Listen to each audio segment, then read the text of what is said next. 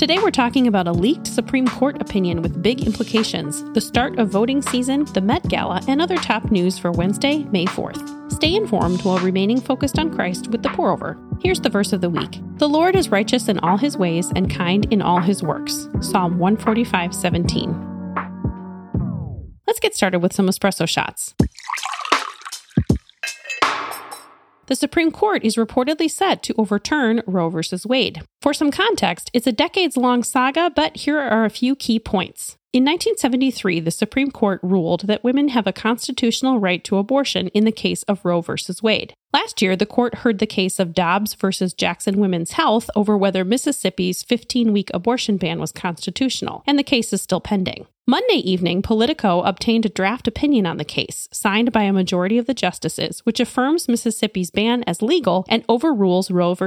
Wade, calling it egregiously wrong. Yesterday, the Supreme Court verified that the draft was authentic and announced an investigation into who spilled the beans. So, what does this mean? Officially, nothing, but unofficially, a lot. This is an unprecedented leak from the typically ironclad Supreme Court, not the official decision, which isn't expected until June or July. If Roe v. Wade is overturned, it would mean the legality of abortion will be determined at a state level. 13 states already have so called trigger laws that would immediately make abortion illegal, and in time, it's expected roughly half of states would ban or substantially limit abortion and half would allow it. While the justices researched Flex Seal to prevent future leaks, barricades were erected around the Supreme Court in record time in correct anticipation of protests and counter protests. In general, liberals have condemned the leaked opinion, calling it, quote, an abomination, and Democratic lawmakers have promised to attempt to enact federal legislation to keep abortion legal nationwide. On the other hand, conservatives have applauded the content but criticized the leak, which some theorize was done to pressure justices into changing their votes. We are called to love everyone always. That means loving and caring for the unborn, single mothers, couples who have received abortions, and people who passionately disagree with you on this topic. 1 Corinthians 16:14 says, "Do everything in love."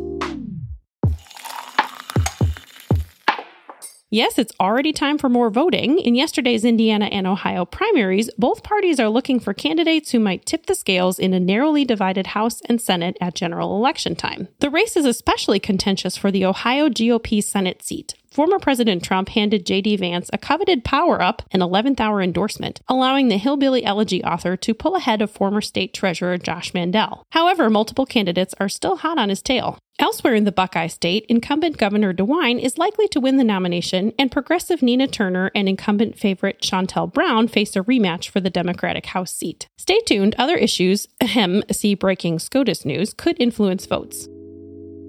Voting is an important and powerful way to change things, but as Christians, our hope is never contingent on the outcome of an election or the success of a political party. Psalm 121, 1 and 2 says, I lift my eyes toward the mountains. Where will my help come from? My help comes from the Lord, the maker of heaven and earth. This podcast is brought to you by Ned. It takes 17 cups of broccoli, no way, 3 pounds of salmon, ugh, or 60 cups of coffee, okay, maybe, to get the recommended amount of magnesium through diet alone. So, for broccoli unenthusiasts and more moderate coffee drinkers, a supplement might be a good option. Magnesium is a multitasking mineral that plays over 300 roles in your body, including boosting your cognitive functions, supporting your immune system, and giving you energy. It's hard to feel in tip top shape if you're deficient in magnesium, so go check out Ned's Mellow Magnesium Super Blend. Try great flavors like lavender berry and Meyer lemon and use the code TPO to get 20% off your order. We've got a link for you in the show notes. In other brews, we've got a rapid round of updates. The Met Gala, the annual $35,000 per plate fundraiser for NYC's Metropolitan Museum of Art's Costume Institute, was Monday night. The event's dress code called for, quote, gilded glamour and white tie, and celebrities glittered accordingly. Kim K even donned an iconic Marilyn Monroe dress on loan from Ripley's Believe It or Not. U.S. Marshals are offering $10,000 for information regarding an escaped Alabama inmate who was serving 75 years for kidnapping and attempted murder and a missing corrections officer. Information from other inmates suggests a quote relationship between the two and suggests that the corrections officer was an accomplice in Friday's escape. After two years of locked borders, New Zealand cautiously cracked open its doors to tourists from about 60 countries, including the US and most of Europe, but it excluded non visa waiver countries like India and China. Visitors to the land of Oz need to be fully vaxxed with a COVID negative test.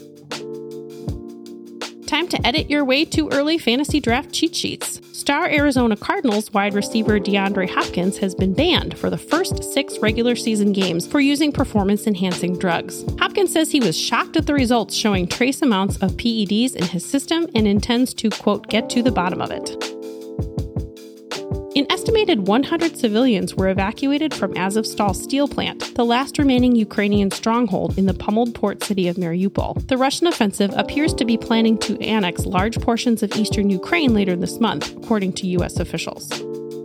That's all we have for today. Thanks so much for listening. If you're listening on the Apple Podcast app, give us a five star rating and drop us a review. We actually do read these and take them to heart. Like this review from username Boaz underscore AZ.